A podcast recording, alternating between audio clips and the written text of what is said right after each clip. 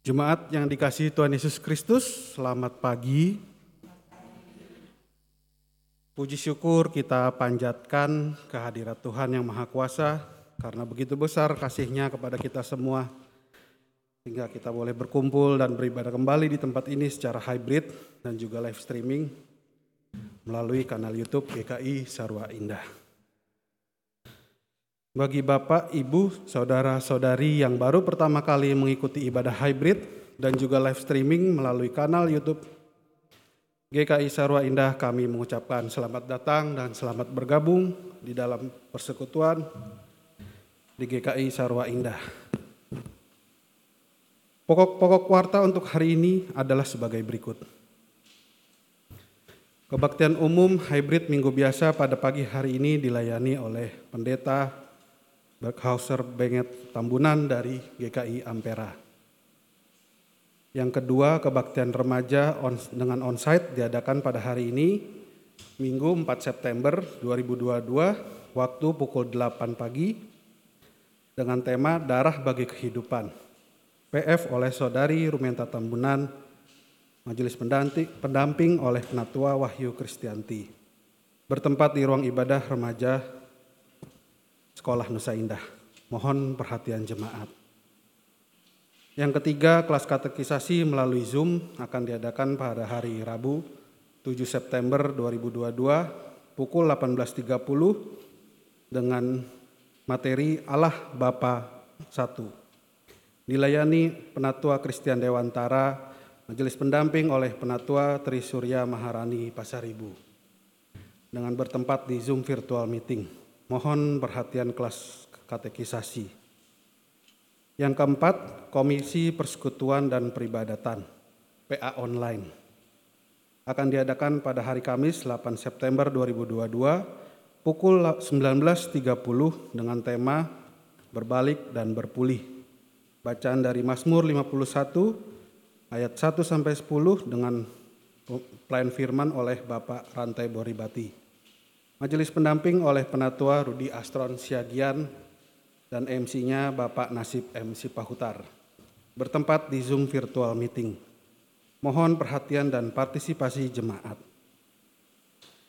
Yang kelima, Komisi Usia Lanjut PA KUL akan diadakan pada hari Jumat 9 September 2022 pukul 10 dengan tema pemeliharaan Tuhan Bacaannya dari Lukas 12 ayat 32 sampai dengan ayat 35. Pelayan firman oleh pendeta Guntur Wibisono. Majelis pendamping oleh penatua Edwin Tambunan dan MC oleh Ibu Nur Cahaya Tambunan. Bertempat di Zoom virtual meeting, mohon perhatian jemaat. Yang keenam, persekutuan doa pagi akan diadakan hari Sabtu tanggal 10 September 2022 Waktu pukul 6 pagi, pelayan firman oleh Penatua Putu Ayu Wulandari, majelis pendamping oleh Penatua Ruth M. Tangaran, dan piket oleh Penatua Jojor Sri Rejeki Tobing dan Penatua Elizabeth Bati. Bertempat di Zoom virtual meeting, mohon perhatian jemaat. Yang ketujuh, persidangan ke-15 Majelis Sinode Wilayah GKI Sinode Wilayah Jawa Tengah.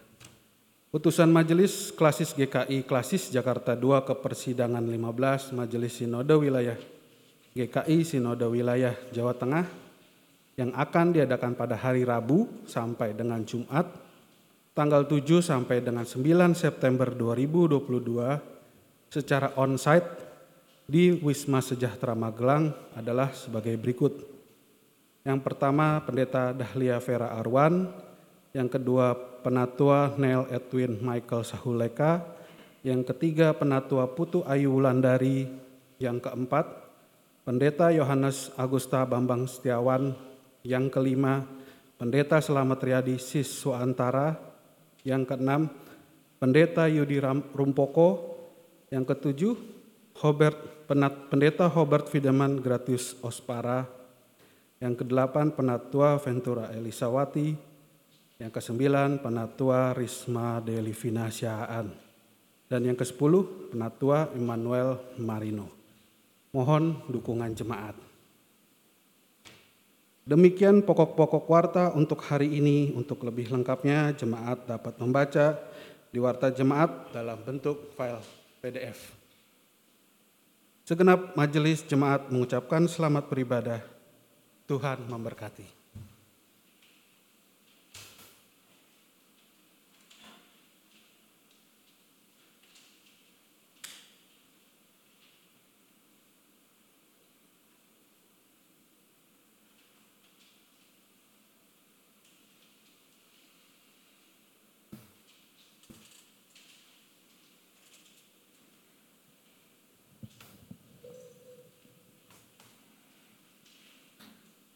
Saudara-saudara, marilah kita memulai ibadah ini dengan mempersiapkan hati kita dengan sungguh-sungguh. Marilah berkumpul dan mengarahkan hati kepada Tuhan. Kami undang jemaat untuk bangkit berdiri.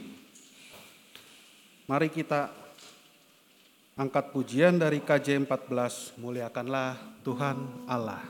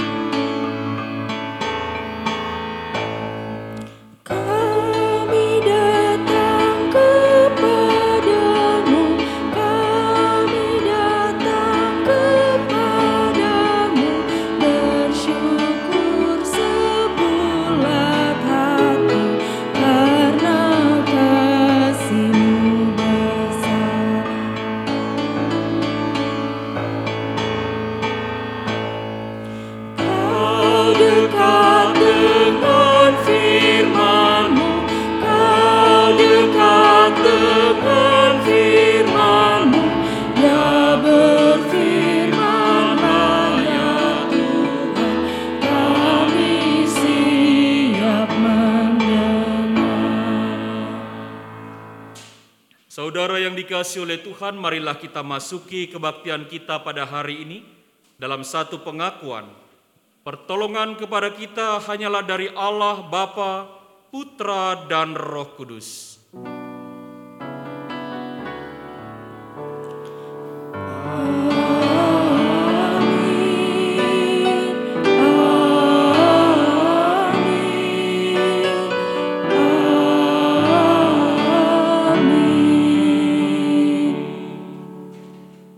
Kasih karunia dari Allah Bapa, damai sejahtera dari Tuhan Yesus Kristus, serta persekutuan dengan Roh Kudus, itulah yang menyertai saudara sekalian.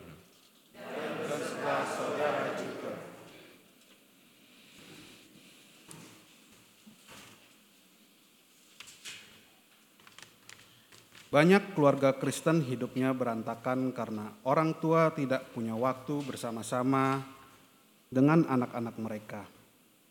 Alasan yang biasa tidak punya waktu karena sibuk mencari uang. Ya, uang sudah memperbudak manusia, bahkan hampir seluruh aspek dalam kehidupan keluarga Kristen.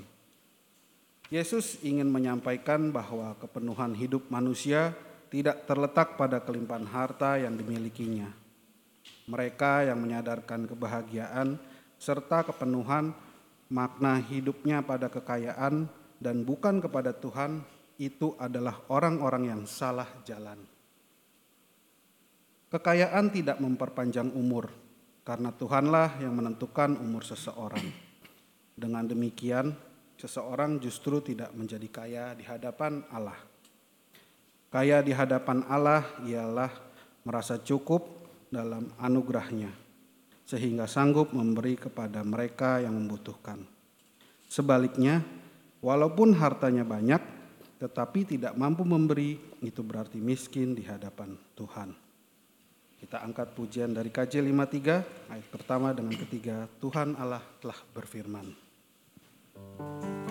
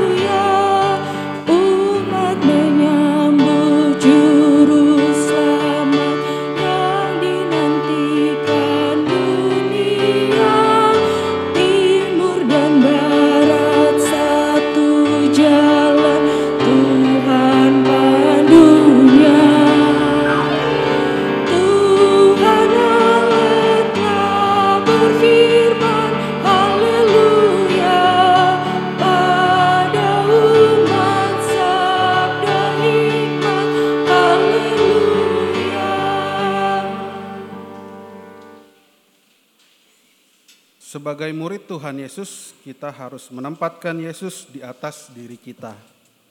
Kita harus siap untuk dikucilkan di lingkungan kita berada. Ikut Yesus berarti memikul salib yang artinya mematikan keakuan dan keinginan pribadi. Hanya yang setia melakukan kehendak Tuhan dan teguh imanlah yang dapat disebut murid Tuhan. Saya persilakan umat berdoa pengakuan dosa secara pribadi dan kami akan menutupnya.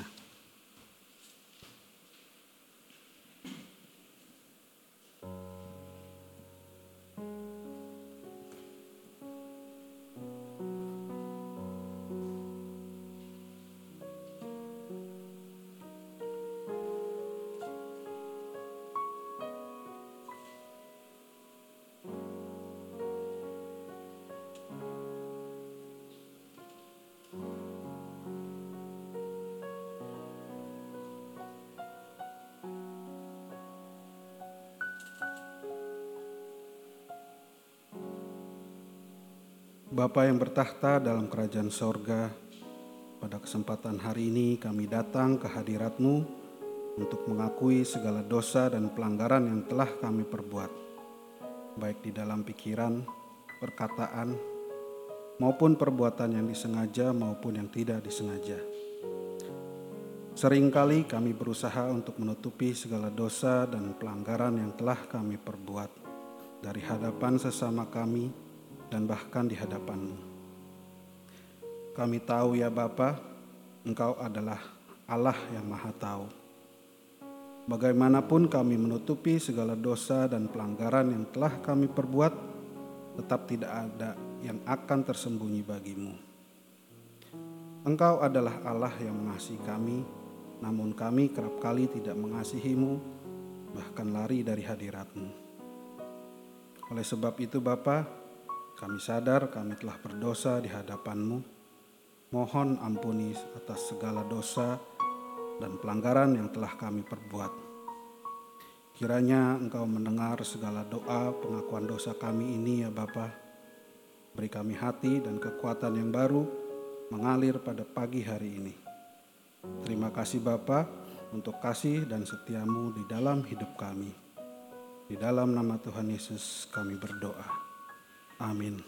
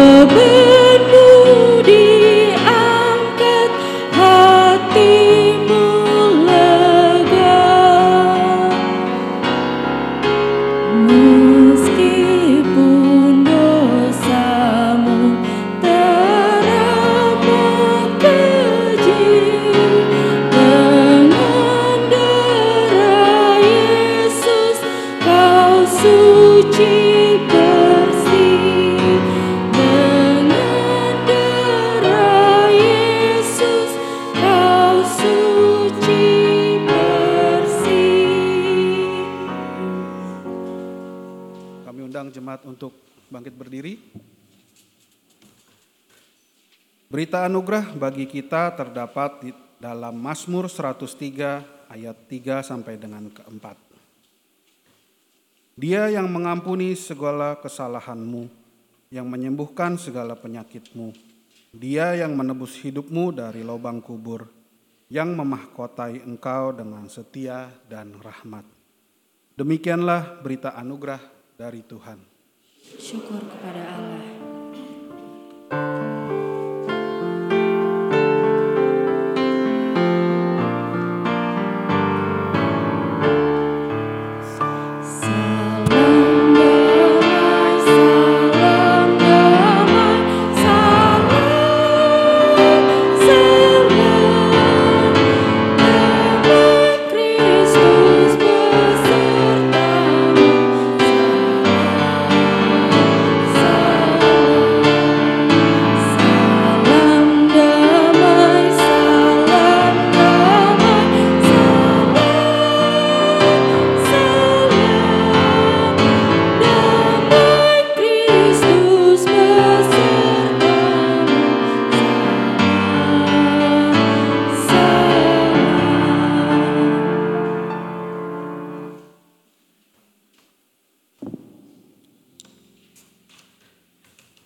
kita nyanyikan kesanggupan kita dengan menyanyikan KJ 370, bait pertama dengan ketiga, Ku mau berjalan dengan juru selamatku.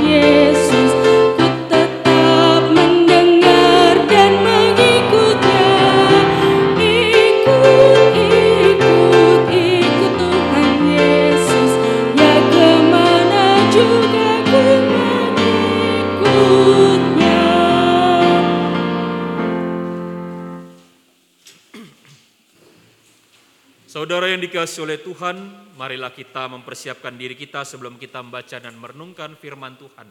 Kita berdoa. Terpujilah namamu ya Tuhan Allah Bapa kami yang hidup. Karena engkau memberikan kepada kami hari baru, hari di mana kami beroleh berkat dan kasih karunia dalam kehidupan kami.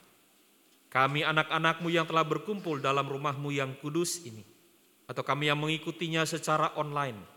Rindu hati kami ya Tuhan untuk beroleh cinta kasih Tuhan melalui pemberitaan firman Tuhan. Agar kami semua dimampukan untuk menjadi anak-anakmu yang setia. Kami sadar ya Bapa sering kali kemudahan teknologi membuat kami abai. Betapa kami harus hadir dalam persekutuan kami di rumah Tuhan. Namun biarlah pada saat ini rohmu yang kudus itu yang datang masuk dalam hati kami, menghimpun kami semua, menguatkan kami, bahkan mengingatkan kami akan panggilan kami sebagai anak-anak Tuhan. Ya Bapa berfirmanlah kepada kami, sebab kami anak-anakmu ini sedia mendengar. Di dalam nama Tuhan Yesus Kristus kami berdoa. Amin. Bapak Ibu saudara-saudara yang dikasih oleh Tuhan, pembacaan Alkitab kita dalam kebaktian kita pada hari Minggu ini terambil dari Injil Lukas pasalnya yang ke-14, ayatnya yang ke-25 sampai dengan ayatnya yang ke-33. Lukas 14 ayat yang ke-25 sampai dengan ayatnya yang ke-33. Saya akan bacakan bagi kita sekalian. Pada satu kali, banyak orang berduyun-duyun mengikuti Yesus dalam perjalanannya. Sambil berpaling, ia berkata kepada mereka, "Jika seorang datang kepadaku dan ia tidak membenci bapaknya, ibunya, istrinya, anak-anaknya, saudara-saudaranya laki-laki atau perempuan, bahkan nyawanya sendiri, ia tidak dapat menjadi muridku. Barang siapa tidak memikul salibnya dan mengikut aku, ia tidak dapat menjadi muridku. Sebab siapakah di antara kamu yang kalau mau mendirikan sebuah menara tidak duduk dahulu membuat anggaran biayanya? Kalau-kalau cukup uangnya untuk menyelesaikan pekerjaan itu? Supaya jikalau ia sudah meletakkan dasarnya dan tidak dapat menyelesaikannya, jangan-jangan semua orang yang melihatnya mengejek dia. Sambil berkata, Orang itu mulai mendirikan, tetapi ia tidak sanggup menyelesaikan. Atau raja manakah yang kalau mau pergi berperang melawan raja lain, tidak duduk dahulu untuk mempertimbangkan apakah dengan sepuluh ribu orang ia sanggup menghadapi lawan yang mendatanginya dengan dua puluh ribu orang? Jikalau tidak, ia akan mengirim utusan selama musuh itu masih jauh untuk menanyakan syarat-syarat perdamaian. Demikian pula lah tiap-tiap orang di antara kamu yang tidak melepaskan dirinya dari segala miliknya tidak dapat menjadi muridku. Sampai sedemikian jauh pembacaan firman Tuhan yang berbahagia adalah setiap orang baca firman Tuhan dan mau melakukannya dalam hidupnya hari demi hari. Haleluya.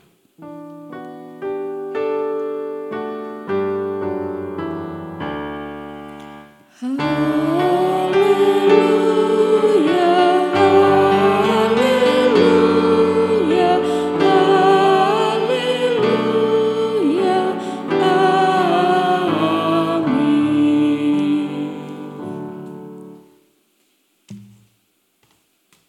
Murid Kristus yang berkomitmen. Bapak Ibu saudara-saudara yang dikasih oleh Tuhan, setiap kita sering kali mendengar kata komitmen. Tetapi barang ini sering kali seiring dengan zaman menjadi sangat langka. Mengapa dia menjadi sangat langka?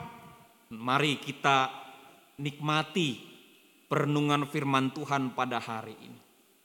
Sebuah komitmen pada awalnya merupakan kesediaan atau kesanggupan, baik diri kita maupun orang lain, di dalam melakukan sesuatu. Dan secara tidak tertulis, komitmen juga sekaligus adalah sebuah perjanjian. Perjanjian yang tercermin di dalam tindakan-tindakan. Nah, dalam hal ini Bapak Ibu Saudara-saudara, karena ini sebuah perjanjian, sebuah kesepakatan dari dua belah pihak, maka tentu selalu muncul motivasi untuk menjaga dan memeliharanya bersama-sama. Ya. Nah, komitmen yang paling mudah Bapak Ibu Saudara-saudara, itu selalu kita lihat di dalam kehidupan berkeluarga. Ketika kita membangun kehidupan keluarga, maka paling tidak kita menjalin sebuah komitmen dalam pernikahan. Yang pertama, hidup dengan cinta. Ini yang pertama. Yang kedua, cintanya satu laki-laki dengan satu perempuan. Di mana pun hanya itu. Enggak buka cabang di mana-mana kayak bank. Ya. Dan yang ketiga, cintanya itu sampai maut memisahkan. Nah ini. Nah karena itu Bapak Ibu Saudara-saudara mari kita coba berefleksi soal komitmen kita di tengah-tengah keluarga. Ini baru keluarga. Kemudian kita mendengar peristiwa yang menghebohkan. Kasus polisi tembak polisi. Saya tidak mau bicara soal kasusnya, tetapi kami sangat prihatin, khususnya para pendeta dan gereja, prihatin terhadap persoalan keluarga yang terkuak di sana. Apakah demikian kualitas keluarga Kristen, keluarga pejabat Kristen, Bapak Ibu? Apakah seperti itu mentalitas kita, komitmen kita? Ini yang memprihatinkan gereja. Sebab banyak orang ketika meniti karir datang ke pendeta, Pak Pendeta tolong didoakan supaya bisa naik pangkat, betul ya? Supaya dapat jabatan. Makin tinggi jabatannya, makin tinggi pangkatnya. Loh, semakin hilang dari gereja orangnya. Orangnya nggak datang lagi ke gereja Bapak Ibu. Nggak ikut lagi pembinaan malah pindah ke gereja yang lain. Ya. Dan ini merupakan akar persoalan dari komitmen kita. Maka alhasil banyak keluarga-keluarga pejabat itu kurang pembinaan Bapak Ibu. Mentalitas mereka tidak dipersiapkan. Bahkan seolah-olah kalau kita datang melawat, gereja datang, para pendeta datang, yang dipikir hanya minta sumbangan. Betul Bapak Ibu? Itu persoalan kita. Komitmen kita sebagai keluarga adalah juga komitmen membawa keluarga kita ini kepada Kristus. Di sana selalu digambarkan segitiga sama sisi. Yang paling atas Tuhan, yang sebelah kiri suami, yang sebelah kanan istri. Maka penting bagi kita Bapak Ibu Saudara-saudara dalam komitmen kita dengan pasangan kita, maka itu harus sejalan juga dengan komitmen kita kepada Tuhan. Maka bertanyalah, jangan-jangan keluarga saya ini sudah mengabaikan komitmen dengan Tuhan.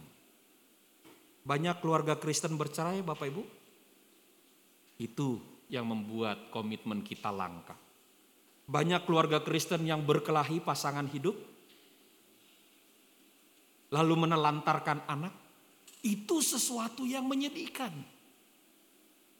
Banyak keluarga Kristen yang hidup dalam drama,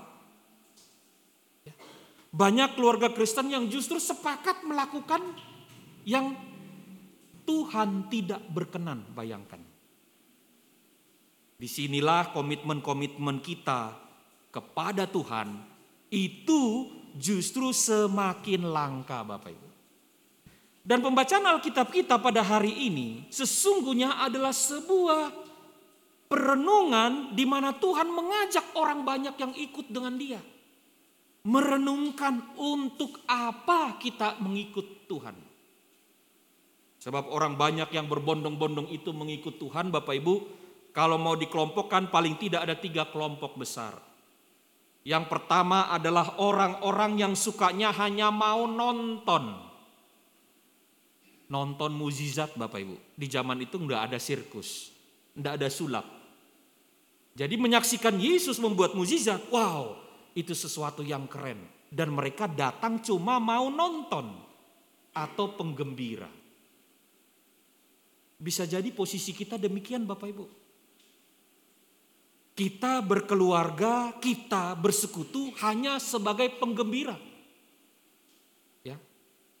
Datangnya kebaktian saat Natal dan Paskah. Ya. Penggembira. Ada kebaktian Padang, rame-rame datang. Ya, begitu suruh PA, sepi lagi Bapak Ibu. Ya, itu penggembira. Ulang tahun gereja, datang, rame-rame datang. Udah rame-rame datang mintanya hadiah. Kita belum dapat goodie bagnya. Itu ciri penggembira. Yang kedua Bapak Ibu, ada di antara orang banyak itu yang sifatnya adalah mengawasi. Karena dia mau mengkritik Yesus. Yang salah, yang melawan hukum Taurat yang mana? Itu. Sebab aneh ya, orang Farisi ahli Taurat mereka ini sebetulnya nggak punya kepentingan dengan Yesus, tapi kok mereka ngikut terus ke mana pun Yesus pergi Bapak Ibu. Dan inilah kelompok pengkritik. Dan perhatikan, bukankah ada demikian juga orang-orang percaya dalam kehidupan persekutuan atau di rumah? Pokoknya dilihat di matanya semuanya salah Bapak Ibu. Ya. Pendeta salah, majelis salah, penatua salah, badan pelayan jemaat salah, ya, kespel salah, semua salah Bapak Ibu. Ya. Dan pengkritik ini senengnya ya cuma mau datang hadir. Saya cuma mau duduk di belakang. Tapi yang mengamat-amati. Ya. Ini kelompok kedua. Tetapi ada kelompok yang ketiga Bapak Ibu Saudara-saudara, orang yang sangat membutuhkan firman Tuhan. Orang yang sangat mengharapkan kesembuhan dari Kristus. Orang yang hanya punya kesempatan satu kali. Orang yang hanya bisa meminta pertolongan dari Tuhan karena dia tahu dia tidak bisa minta tolong ke yang lain. Dan apakah kita adalah orang-orang yang demikian? Tetapi untuk orang banyak ini, Bapak Ibu Saudara-saudara yang dikasih oleh Tuhan, Yesus justru mau menegaskan kembali komitmen terdalam di dalam kehidupan mereka. Paling tidak Bapak Ibu ada tiga hal yang dikatakan oleh Yesus kepada orang banyak tersebut. Hal yang pertama adalah Berkomitmen itu berarti harus memilih. Kata-kata Yesus sangat keras diungkapkan di ayatnya yang ke-26. Jikalau seorang datang kepadaku dan ia tidak membenci bapaknya, ibunya, istrinya, anak-anaknya, saudaranya laki-laki atau saudaranya perempuan, bahkan nyawanya sendiri, ia tidak dapat menjadi muridku. Bapak ibu saudara-saudara, yang Yesus katakan ini benar. Kita nggak bisa berkomitmen terlalu banyak kepada semua orang. Ya. Buat anak muda, kamu nggak bisa jatuh cinta terus sama semua orang yang cantik atau yang ganteng. Mesti pilih satu tetap. Ya. Dan komitmen ini juga ditentukan oleh Tuhan. Pilihlah. Sebab kata membenci di sini Bapak Ibu Saudara-saudara itu sebetulnya punya arti yang sangat luas. Yang pertama kata membenci dalam bahasa Yunani adalah miseo. Memandang rendah, bersikap tidak peduli atau tidak menghiraukan. Bahkan Bapak Ibu kita juga diingatkan oleh Tuhan Yesus bahwa kita ini nggak bisa menyembah Tuhan dan mamon sekaligus, betul ya? Karena komitmen kita tidak bisa dibagi. Sama seperti cinta Tuhan. Cinta itu memang gak bisa dibagi. Ya. Jadi yang mau Yesus katakan adalah kalau engkau mencintai keluargamu, pasangan hidupmu melebihi aku, sebaiknya engkau tidak usah jadi muridku. Bapak Ibu, perkataan ini baru kita bisa paham. Ini perkataan yang sulit yang dikatakan Yesus. Seolah-olah Tuhan Yesus mengajari kita untuk membenci anggota keluarga kita. Bukan Bapak Ibu. Tapi perhatikan baik-baik, bukankah di tengah-tengah keluarga kita ini lebih sering ikut apa yang dikatakan keluarga kita sekalipun itu salah. Betul Bapak Ibu? Kalau disuruh kita itu pilih yang baik atau yang benar. Kira-kira kita pilih yang mana Bapak Ibu? Ada banyak keluarga yang pilih ya sudahlah ini demi kebaikan kita. Pilih yang baik. Pak ini udah ke gereja, ini udah terlambat. Ya sudahlah lebih baik kita terlambat daripada nggak ke gereja. Betul Bapak Ibu? Seringkali pilihan lebih baik itu kita ambil. Tetapi masalahnya Bapak Ibu adalah apa yang baik itu belum tentu benar. Kalau ada seorang istri mau direkayasa oleh suaminya melakukan kejahatan, itu baik buat mereka, betul? Tapi tidak benar. Inilah yang sering kali menghambat banyak orang percaya mau mengikuti Yesus. Dihimbau kebaktian secara online, duduk bersama di ruang tamu, mandi dan menggunakan pakaian yang rapih. Begitu di rumah bilang, ah udahlah pendeta nggak lihat-lihat kita kok online ini. Mandi nggak mandi, pakai celana pendek, sambil makan. Ya. Lalu persembahannya nggak keluar-keluar, maunya berkat. Itu yang sering kali terjadi Bapak Ibu. Yang saya mau katakan sekali lagi, keluarga, pasangan hidup, anak, bahkan diri kita sendiri, itu sering kali menjauhkan kita dari komitmen kita kepada Allah. Kita ini lebih sering kalahnya ketimbang menangnya. Kita lebih sering memenangkan diri kita, keluarga kita, ketimbang memenangkan Tuhan. Dan karena itulah Yesus mau mengatakan, pilihlah. Ya. Pilih Perkataan yang pedas ini mau memurnikan motivasi kita masing-masing Bapak Ibu. Ya. Sebab mengikuti Yesus tidak dipaksa. Mengikuti Yesus adalah kerelaan, kesepakatan kita. Yesus itu hanya bisa manggil, mari ikutlah denganku. Tapi selama hati kita keras, kita nggak ikut dia Bapak Ibu. Atau kita hanya ikut-ikutan, betul? Ada istri yang rindu, aduh kalau boleh setiap pagi keluargaku ini berdoa bersama-sama. Tapi yang menjadi penghambat siapa? Suaminya. Udahlah aku masuk jam siang, jam 12, kamu aja lah. Kan gitu ya. Lalu anaknya ngikut, apa-apa aja tidur. Ini yang menghambat Bapak Ibu. Kita bikin persekutuan lah. Kita bikin ucapan syukur, istrinya bilang, aduh covid, capek masak gini. Gak jadi persekutuan, gak jadi ucapan syukur Bapak Ibu. Banyak hal menghambat komitmen kita dengan Allah itu disebabkan oleh keluarga. Bahkan tidak jarang Bapak Ibu Saudara-saudara, ketika ada seorang yang mau percaya kepada Yesus, keluarganya mengatakan, kalau engkau pindah keluar dari keluarga ini. Kami tidak mau mengakuinya lagi. Betul? Dan orang itu ketika ia memilih Yesus, maka ia menaruh komitmen. Hidup ini memang harus memilih. Pilihlah yang benar, bukan yang cuma baik.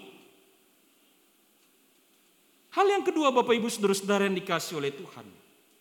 Kita juga diajak untuk berkomitmen menghadapi penderitaan, memikul salib. Setiap komitmen itu Bapak Ibu mengandung resiko. Maka bersiap sedialah untuk memikul salib dan siap sedialah untuk mengambil resiko. Sebab Yesus sendiri mengambil jalan yaitu via dolorosa Bapak Ibu. Jadi orang Kristen itu enggak mudah. Kekristenan enggak menawarkan kepada kita kesenangan, enggak. Ya. Kekristenan tidak menawarkan kepada kita semuanya serba ada, semuanya serba tersedia, semuanya dijamin. Tidak Bapak Ibu. Tetapi kita diminta untuk berjaga-jaga. Maka kita tidak boleh menjadi goyah. Kita nggak boleh hilang harapan, kita nggak boleh putus asa. Ada seorang bapak baru saja diangkat jadi penatua, maka dia baru tahu kalau dirinya mengidap cancer. Dia protes sama Tuhan, Tuhan saya ini baru jadi penatua. Kok sudah dapat pergumulan begini? Kalau saya nggak jadi penatua mungkin kansernya nggak ada. Itu pikirannya terbalik Bapak Ibu. Dan ini yang kita dapati di dalam kehidupan kita. Kita tidak mau ikut resiko kalau mengikut Yesus. Ya. Kalau gereja sekali lagi melakukan hal yang baik, kita ngikut. Tapi kalau gereja sedang berjuang, untuk pembangunan, untuk pendirian, kita nggak mau ngikut. Ya. Dan ini mau menunjukkan kepada kita, mentalitas kita adalah mentalitas yang sesungguhnya haruslah kuat. Ya. Tuhan tidak mau memilih orang-orang Kristen yang cengeng. Ya. Punya pergumulan sedikit, nangis, koar-koar. Saudara yang dikasih oleh Tuhan, bukankah setiap pergumulan mengubah manusia? Dan setiap perubahan berarti membawa kebaikan bagi diri orang itu? Inilah hal yang harus kita lakukan. Yesus menjalani jalan salib. Dia tahu penderitaan itu bukan karena dirinya, tetapi ada satu yang ia perjuangkan yaitu seluruh umat manusia. Komitmen yang kedua Bapak Ibu Saudara-saudara adalah komitmen siap sedia untuk menderita. Jangan baru terpilih jadi penatua, diajak rapat, ya penatua kok rapat. Gak bisa jalan-jalan lagi dong hari Minggu. Ya itu bagian penderitaan dari mengikuti Yesus. Ya dipilih jadi kespel, saya nggak bisa berdoa. Itu bagian dari komitmen kita. Kita semua diajak untuk berubah supaya kita mengalami kemajuan. Dan yang ketiga Bapak Ibu Saudara-saudara, Tuhan mengatakan ikutlah aku. Itu berarti komitmen bersama dengan Tuhan kita harus fokus mata kita terarah kepada siapa yang kita ikuti. Bahkan di sini Bapak Ibu Saudara-saudara ketika Yesus mengatakan ikutlah aku berarti kita diajak untuk all out. Habis-habisan. Ngotot. Enggak boleh setengah hati apalagi setengah jalan. Baru diangkat mengundurkan diri itu namanya setengah hati Bapak Ibu. Percaya. Ya. Baru terpilih, nggak hadir-hadir lagi. Itu namanya tersesat Bapak Ibu. Ya. Bukan jalan dengan Tuhan. Percaya. Ini yang terjadi dalam diri banyak orang Kristen. Apalagi kalau menjadi murid Yesus di tengah jalan kita merasa kecewa kepada Tuhan. Itu berarti murid yang tidak serius mau ikut Tuhan. Atau murid yang dalam hidupnya justru mulai hitung-hitungan. Loh kalau begini kan berarti saya harus berkorban waktu, berkorban uang, berkorban perasaan, berkorban... Ah susah buat saya. Bapak Ibu itu murid yang tidak layak. Ya. Makanya Yesus mengatakan jadilah seperti seorang yang mau membangun, duduk dulu, hitung dulu Bapak Ibu. Uangnya cukup atau enggak? Seperti raja yang mau menghadapi perang, duduk dulu, hitung dulu Bapak Ibu. Dan rupanya untuk bagian yang ketiga ini Bapak Ibu, banyak orang Kristen itu yang ikut Yesus sporadis Bapak Ibu. Amin saudara-saudara, amin gitu ya. Tabrak sana, tabrak sini, nggak pakai perhitungan. Itu yang oleh Yesus salah besar Bapak Ibu. Kita ini duduk dulu. Sebab kerutan pikiran kita ini sering kali menganggap ikut Tuhan tuh gampang. Ikut Yesus itu ah, sepele lah. Saya di kantor bisa, di gereja. Ah, ini yang salah Bapak Ibu. Dan banyak dari kita yang tidak mau duduk sebentar, berhitung sebentar, lalu ujung-ujungnya merasa rugi ketika dalam perjalanan.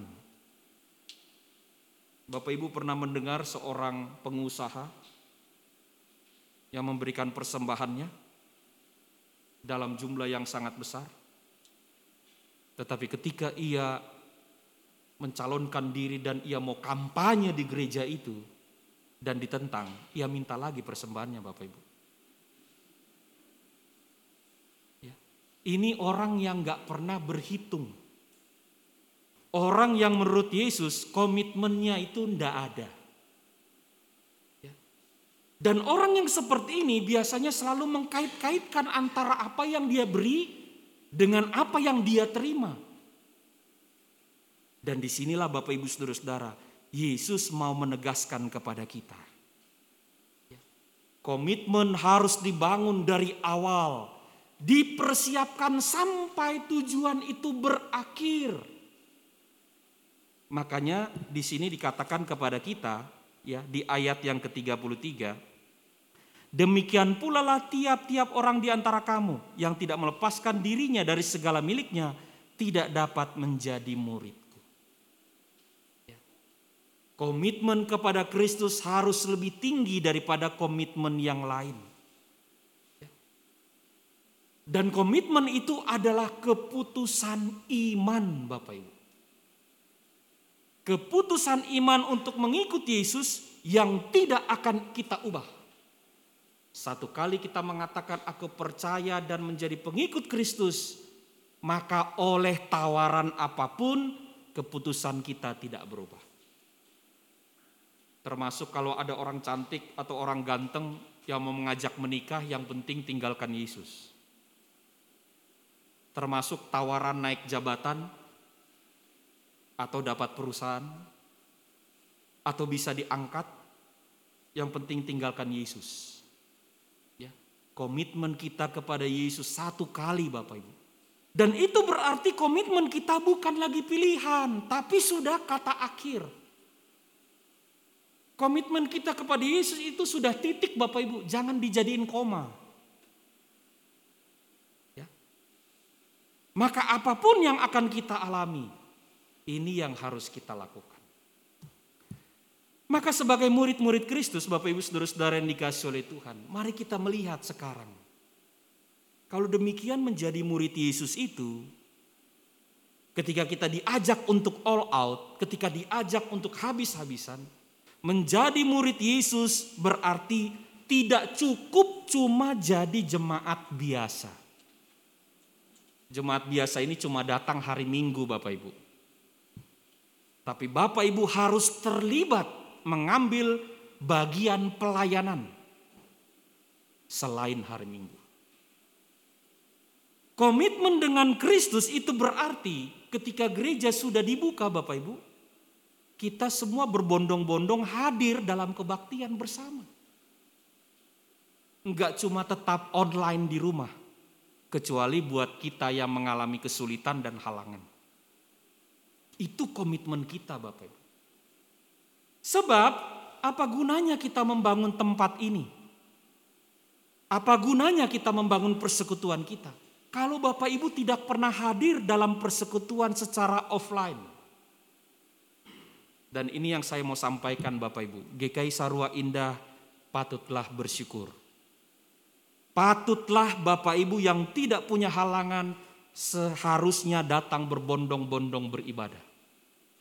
Sebab kami di GKI Ampera sampai hari ini belum bisa offline.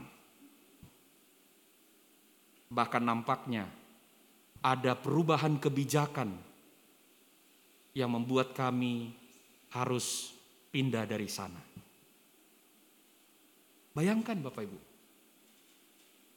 Di tempat lain orang kesulitan untuk beribadah tetapi di sisi lain kita justru memilih oh yang enak di rumah saja.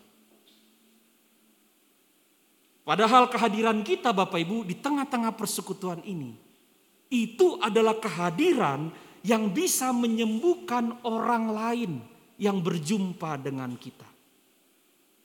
Kehadiran kita ini bisa menguatkan orang lain. Bahkan kehadiran kita ini Bapak Ibu bisa menguatkan komitmen orang lain terhadap Kristus. Apalagi kalau kita seorang lansia mau hadir, bayangkan Bapak Ibu, lansia saja mau hadir, masa kita yang masih muda ini masihnya mau di kamar doang kebaktian? Ini Bapak Ibu, komitmen yang harusnya kita bangun dalam kehidupan kita. Maka sebagai murid-murid Yesus pertama siap sedialah untuk belajar hal-hal baru. Ini new normal. Maka Bapak Ibu sebagai murid Kristus juga harus bersiap untuk situasi yang baru dalam hidup kita. Yang kedua Bapak Ibu Saudara-saudara, untuk membangun komitmen itu bersiaplah dikoreksi. Bersiaplah untuk terus bertobat. Untuk mau memperbaiki diri. Dan pilihlah yang benar, jangan cuma yang baik. Dan yang ketiga Bapak Ibu Saudara-saudara, ketika kita mau berkomitmen sebagai murid Yesus, maka jadilah pelaku-pelaku firman. Jangan cuma hafalin ayat-ayat Alkitab yang indah-indah ini. Jangan yang ibadah cuma jempol kita kirim WA renungan tiap hari tapi kita sendiri nggak baca renungannya. Ya. Itu sebabnya Bapak Ibu banyak jemaat saya bertanya, Pak tiap hari saya dikirim renungan 7, 10, 12. Satu saja Pak yang Bapak baca, nggak usah semua baca. Satu saja. Ya. Supaya pikiran kita ini dituntun Bapak Ibu fokus. Tapi kalau 12 renungan Bapak Ibu baca setiap hari, itu nggak fokus ke mana-mana. Karena itu berkomitmen sebagai murid Yesus sekali lagi adalah kesediaan kita Bapak Ibu. Yesus sendiri sudah menunjukkan komitmennya. Dia mati di kayu salib, dia menyelamatkan kita, dia tidak tinggalkan kita sekalipun kita ini sakit. Rohnya yang kudus diberikan kepada kita. Kita dijamahnya setiap hari, kita diberikan berkat setiap hari. Oksigen ini diberikan buat kita. Bahkan kita semua Bapak Ibu hari ini dihantar melewati masa pandemik yang menyeramkan itu. Memang ada saudara-saudara kita yang pada akhirnya dipanggil oleh Tuhan. Memang pada akhirnya kita kehilangan orang-orang yang kita kasih. Tapi bersyukurlah bahwa Tuhan terus berkomitmen dalam kehidupan kita. Inilah sebabnya kita patut selalu mengucap syukur. Amin, mari kita bersatu sejenak.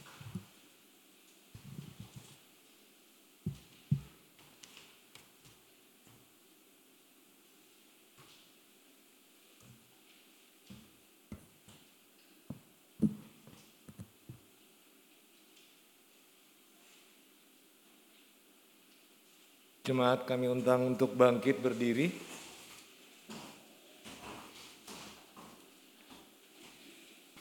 Marilah kita bersama dengan umat Allah di masa lalu, masa kini dan masa depan, mengingat pengakuan pada baptisan kita menurut pengakuan iman rasuli. Aku percaya kepada Allah, Bapa yang Maha Kuasa, Halik langit dan bumi, dan kepada Yesus Kristus, anaknya yang tunggal Tuhan kita, yang dikandung daripada roh kudus, lahir dari anak darah Maria, yang menderita sengsara di bawah pemerintahan Pontius Pilatus, disalibkan, mati dan dikuburkan, turun dalam kerajaan maut. Pada hari yang ketiga, naik pula dari antara orang mati, naik ke sorga, duduk di sebelah kanan Allah, Bapa yang Maha Kuasa. Dan dari sana ia akan datang untuk menghakimi orang yang hidup dan yang mati. Aku percaya kepada roh kudus, gereja yang kudus dan am, persekutuan orang kudus, pengampunan dosa, kebangkitan orang mati, dan hidup yang kekal. Amin. Jemaat dipersilakan untuk duduk kembali. Mari kita bersatu di dalam doa. Yalah Bapa yang mengasihi kami, terima kasih untuk anugerah yang kau berikan sepanjang hari ini, di mana kami sudah dapat mendengarkan firman-Mu dengan baik. Biarlah kiranya firman yang kami dengarkan dapat kami renungkan dan dapat kami jalani dalam kehidupan kami. Dan biarlah Bapa, kiranya roh kudusmu juga yang menuntun kami untuk menjadi muridmu yang berkomitmen. Untuk hamba Tuhan yang sudah menyampaikan firman-Mu, Pendeta Benget Tambunan, terus Engkau berkati dan berikan kesehatan, agar dapat melakukan penginjilan di mana pun ia berada. Kami mengucap syukur untuk Sekretariat GKI Sarua Indah yang Kau berikan kepada kami ya Bapa, sehingga kami dapat melaksanakan berbagai kegiatan ibadah dan juga kegiatan pelayanan kami di gedung sekretariat ini. Kami mengucap syukur untuk Yayasan Sekolah Bukit Nusa Indah yang telah mengizinkan kami menggunakan gedung sekolahnya untuk berbagai macam kegiatan ibadah. Kiranya kau berkati seluruh pengurus Yayasan Sekolah Bukit Nusa Indah dalam segala kegiatan dan pelayanan mereka. Kami juga berdoa untuk perizinan GKI di Nusa Loka. Kiranya kau mau berikan hikmat dan kebijaksanaan kepada seluruh jajaran pemerintahan yang sedang melakukan penilaian dan kelayakan dalam mengeluarkan izin tersebut. Inilah doa yang kami panjatkan kepadamu. Dengarkanlah doa dan permohonan kami. Bapa kami di surga, kami bersyukur. Firman-Mu mengingatkan kami Tuhan akan komitmen kami kepada Kristus. Yang sering kali kami abaikan, sering kali kami anggap kecil, sering kali kami lupakan dan kami lebih mendahulukan komitmen-komitmen kami kepada hal-hal yang lain. Tuhan ampuni kami selama ini. Karena engkau sendiri telah menunjukkan komitmenmu dalam kehidupan kami. Engkau tidak pernah lalai untuk memelihara, menjaga, memulihkan, menyembuhkan kehidupan kami. Engkau terus memberikan kepada kami semangat, dorongan, bahkan juga pengharapan untuk boleh terus bertindak. Terima kasih ya Tuhan karena Engkau tidak meninggalkan kami. Karena itu mampukanlah kami sebagai murid-muridmu kami bukan hanya sekedar mengaku bahwa kami pengikut Yesus, tetapi kami menunjukkan komitmen kami dalam tindakan-tindakan kami. Munculkanlah kesadaran dan motivasi pada hidup kami ya Tuhan, agar kami boleh semakin baik lagi menjalani kehidupan sebagai murid-Mu. Saat ini kami mengucap syukur untuk seluruh majelis jemaat di GKI Sarua Indah, calon pendeta, para penatua, para aktivis badan pelayan jemaat, semua kami yang terlibat di dalam pelayanan ibadah secara online maupun offline, dalam berbagai kegiatan dan lain sebagainya. Tolonglah kami Tuhan, sebab kami menyadari ada kesulitan, ada tantangan, ada pergumulan. Tapi biarlah kami semua senantiasa kuat, senantiasa kami mengandalkan dan memohon pertolongan Tuhan saja. Saat ini kami menyatakan syukur kami bersama dengan kekasih-kekasih hati kami yang pada minggu ini akan merayakan hari ulang tahun mereka. Secara khusus saudari Marni M. Gair, Ibu Helmina Tobing, saudari Farida SV Tobing, Ibu Asona Daeli, Penatua Benyamin G. Tangke, saudari Kim Sasa P. Hutagalung, Bapak Iwan Rudianto, Ibu Oktavian S. M. Gair Lape, dan saudari Arela TD Tambunan. Tuhan nyatakanlah rahmatmu dalam kehidupan kekasih-kekasih kami ini. Biarlah di usia yang baru mereka beroleh cinta kasih Tuhan yang kudus. Utamanya berikan kepada anak-anakmu ini kesehatan dan pemeliharaan dalam kehidupan di bawah ancaman pandemik ini Tuhan. Berikan juga kepada mereka kesuksesan dalam setiap laku hidup, baik dalam kegiatan, usaha, kerja yang dilakukan hari demi hari. Bahkan berikan juga Tuhan kebahagiaan bersama dengan seluruh keluarga. Biarlah mereka boleh senantiasa mengucap syukur karena hari-hari yang kami jalani ini adalah hari-hari pemberian Tuhan. Biarlah anak-anakmu boleh senantiasa memaknai hari yang mereka rasakan dan terima dari Tuhan sebagai berkat yang luar biasa. Kami juga mau mengingat akan kekasih-kekasih kami yang tengah bergumul dalam sakit penyakit, dalam proses pemulihan. Secara khusus bagi Bapak Wahyu Hidayat, orang tua dari penatua Christian Dewantara yang dirawat di Rumah Sakit Wahyu Usada Kediri. Tuhan, rawatlah orang tua terkasih kami ini jamalah setiap bagian tubuhnya. Bahkan biarlah sakit ini menjadi kesaksian yang hidup bagi segenap keluarga untuk boleh melihat karya kasih Tuhan yang begitu agung dan besar menyembuhkan dan memulihkan orang tua terkasih kami. Kami juga mau berdoa bagi proses pemulihan kekasih-kasih kami, secara khusus Ibu Mami Palon, Ibu Hana Panjaitan, Ibu Yulia Kristianti, Bapak Christian Hutagalung, Ibu Nike Elizabeth Boyke, Ibu Yohana Triani, Ibu dari Penatua Christian Dewantara, Ibu Maria Magdalena, Ibu Tambunan, Ibunda terkasih dari Ibu Tiara Panggabean, Ibu Sara Jaja Sumadi, Ibu Jumarti, Bapak RC Siagian, Bapak Rudi Pasaribu, Bapak Rafles Simamora. Tuhan kuatkan dan teguhkanlah hati daripada kekasih-kekasih kami. Biarlah komitmen mereka kepada Kristus tidak tergoyahkan oleh penderitaan dan sakit penyakit sekalipun. Sebab sekalipun sakit merampas tubuh, tetapi Tuhanlah yang akan menyelamatkan jiwa kami. Kami percaya itu ya Bapa, karena itu upaya setiap keluarga Tuhan berkati. Kasih sayang setiap anggota keluarga merawat kekasih-kekasih mereka, juga Tuhan tolong agar semua kami boleh mengucap syukur. Biarlah kami semua mengalami perubahan untuk hidup di dalam kebenaran Tuhan. Semakin kami menderita, semakin kami mengalami pergumulan, itu tandanya Tuhan mengajak kami untuk semakin dekat, semakin bersekutu dan semakin menyerahkan hidup ke dalam tanganmu. Terima kasih ya Bapa untuk kekuatan yang kau beri bagi kekasih-kekasih kami dan segenap anggota keluarga. Kami juga mau berdoa bagi keluarga besar kami Tuhan. Berdoa bagi pasangan hidup kami.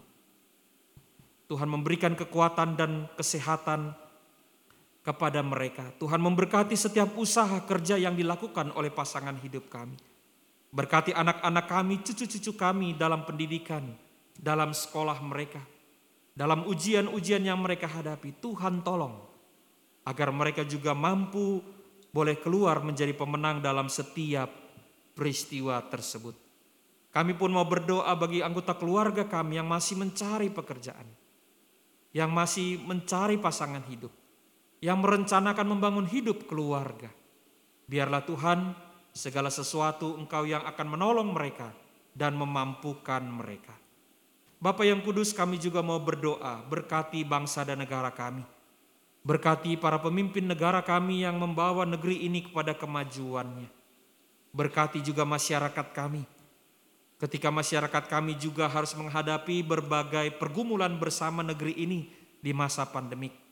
Kenaikan BBM biarlah itu tidak menjadi polemik, tetapi semua masyarakat kami mengerti dunia sedang mengalami krisis pangan dan energi. Kami juga mau berdoa ya Tuhan, untuk upaya pemerintah kami dalam penanganan COVID-19. Terima kasih karena pemerintah kami berhasil membawa masyarakat kami ini Tuhan keluar dari masa-masa pandemik yang menakutkan. Kami mau berdoa juga Tuhan untuk Tentara Nasional Indonesia dan Kepolisian Republik Indonesia dalam menjaga stabilitas sosial, politik, dan keamanan di negeri kami. Tuhan, kami mau berdoa bagi perdamaian dunia. Berdoa bagi banyak negara yang mengalami kekacauan, kerusuhan, karena sedang menghadapi krisis pangan dan energi. Banyak orang tidak lagi bisa bekerja. Banyak orang tidak lagi dapat bahan bakar ataupun energi untuk bisa menjaga kehidupan mereka. Karena itu berkati para pemimpin dunia untuk dapat mengatasi masalah-masalah ini Tuhan. Kami juga mau berdoa untuk pergumulan hidup kami masing-masing. Berkenanlah Engkau Tuhan kiranya menguatkan kami dalam komitmen-komitmen kami kepada Allah yang hidup. Komitmen kami di tengah-tengah keluarga kami masing-masing. Komitmen kami sebagai pribadi untuk hidup sebagai pelaku firman. Ini doa dan sembahyang kami ya Bapa yang kami bawa dalam satu nama Tuhan Yesus Kristus yang sudah mengajar kami berdoa.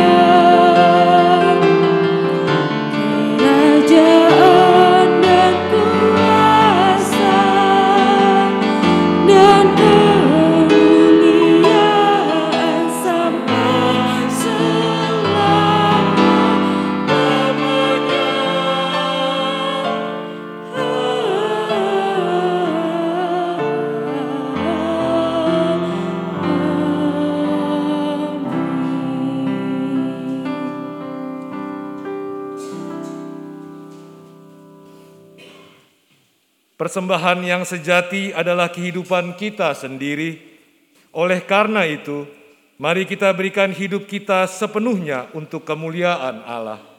Seraya mengingat akan firman-Nya dalam Mazmur 50 ayatnya yang ke-14. Persembahkanlah syukur kepada sebagai korban kepada Allah dan bayarlah nazarmu kepada yang maha tinggi. Mari kita menyanyikan lagu dari Kidung Jemaat 433 baitnya yang pertama sampai ketiga. Aku suka membagi.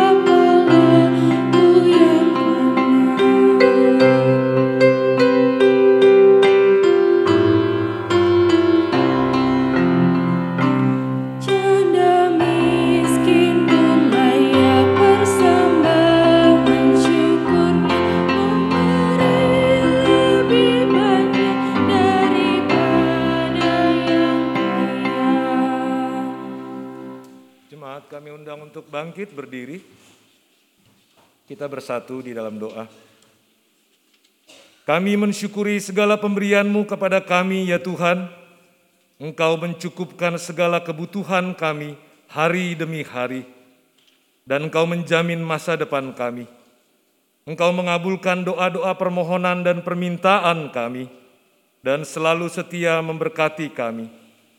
Bukalah hati kami ya Tuhan, agar kami dapat mengenali berbagai anugerah-Mu kepada orang-orang yang Kau kasihi. Tolonglah kami agar dapat mencatat dan menghitung berkat-Mu, agar jiwa dan mulut kami penuh dengan ucapan syukur, dan hati kami kehilangan alasan untuk khawatir. Ajarlah kami menjadikan ibadah dan perbuatan baik kami sebagai ungkapan syukur dan terima kasih kami kepadamu. Bantulah kami mengembangkan sikap hidup yang benar, adil dan jujur sebagai jawaban kami atas berkat Tuhan.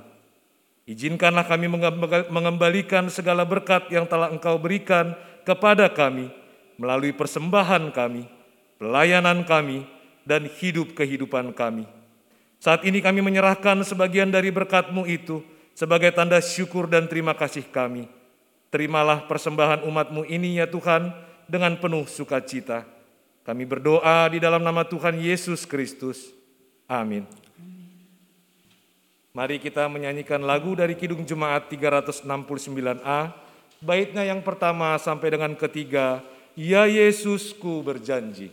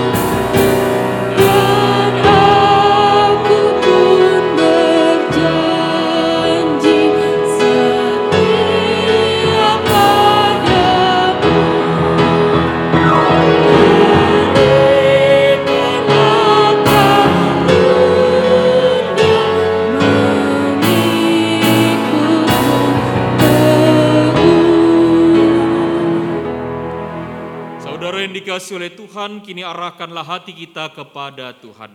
Kami mengarahkan hati kepada Tuhan, Jadilah saksi-saksi Kristus, syukur kepada Allah, terpujilah Tuhan. kini dan selamanya. Angkatlah hati kita dan terimalah berkat Tuhan. Tuhan memberkati saudara dan melindungi saudara. Tuhan menyinari saudara dengan wajahnya dan memberi saudara kasih karunia. Tuhan menghadapkan wajahnya kepada saudara dan memberi saudara sekalian damai sejahtera.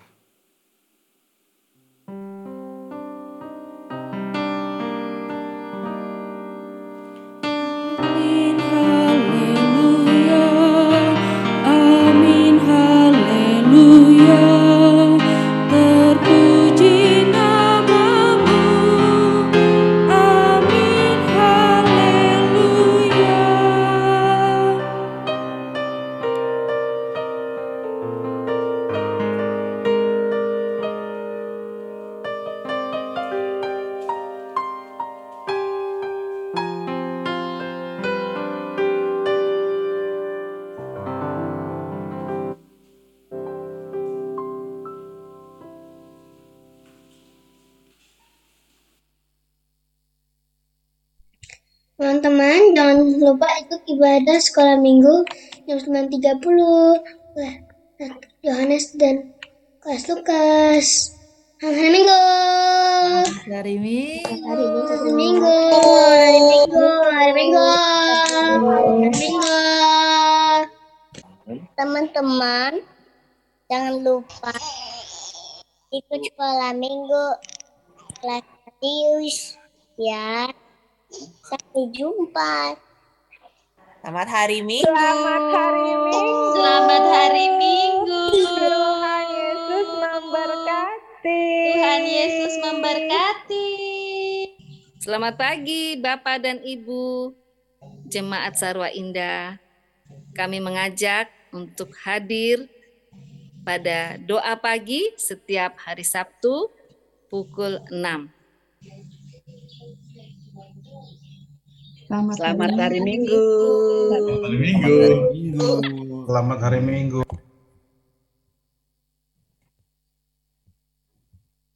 Selamat pagi, selamat hari Minggu Bapak Ibu Jemaat Terkasih GKI Sarwa Indah.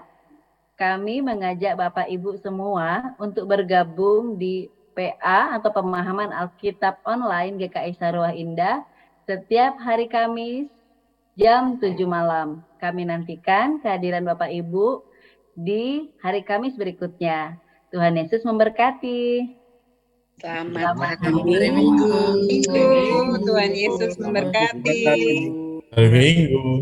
Sip, sip.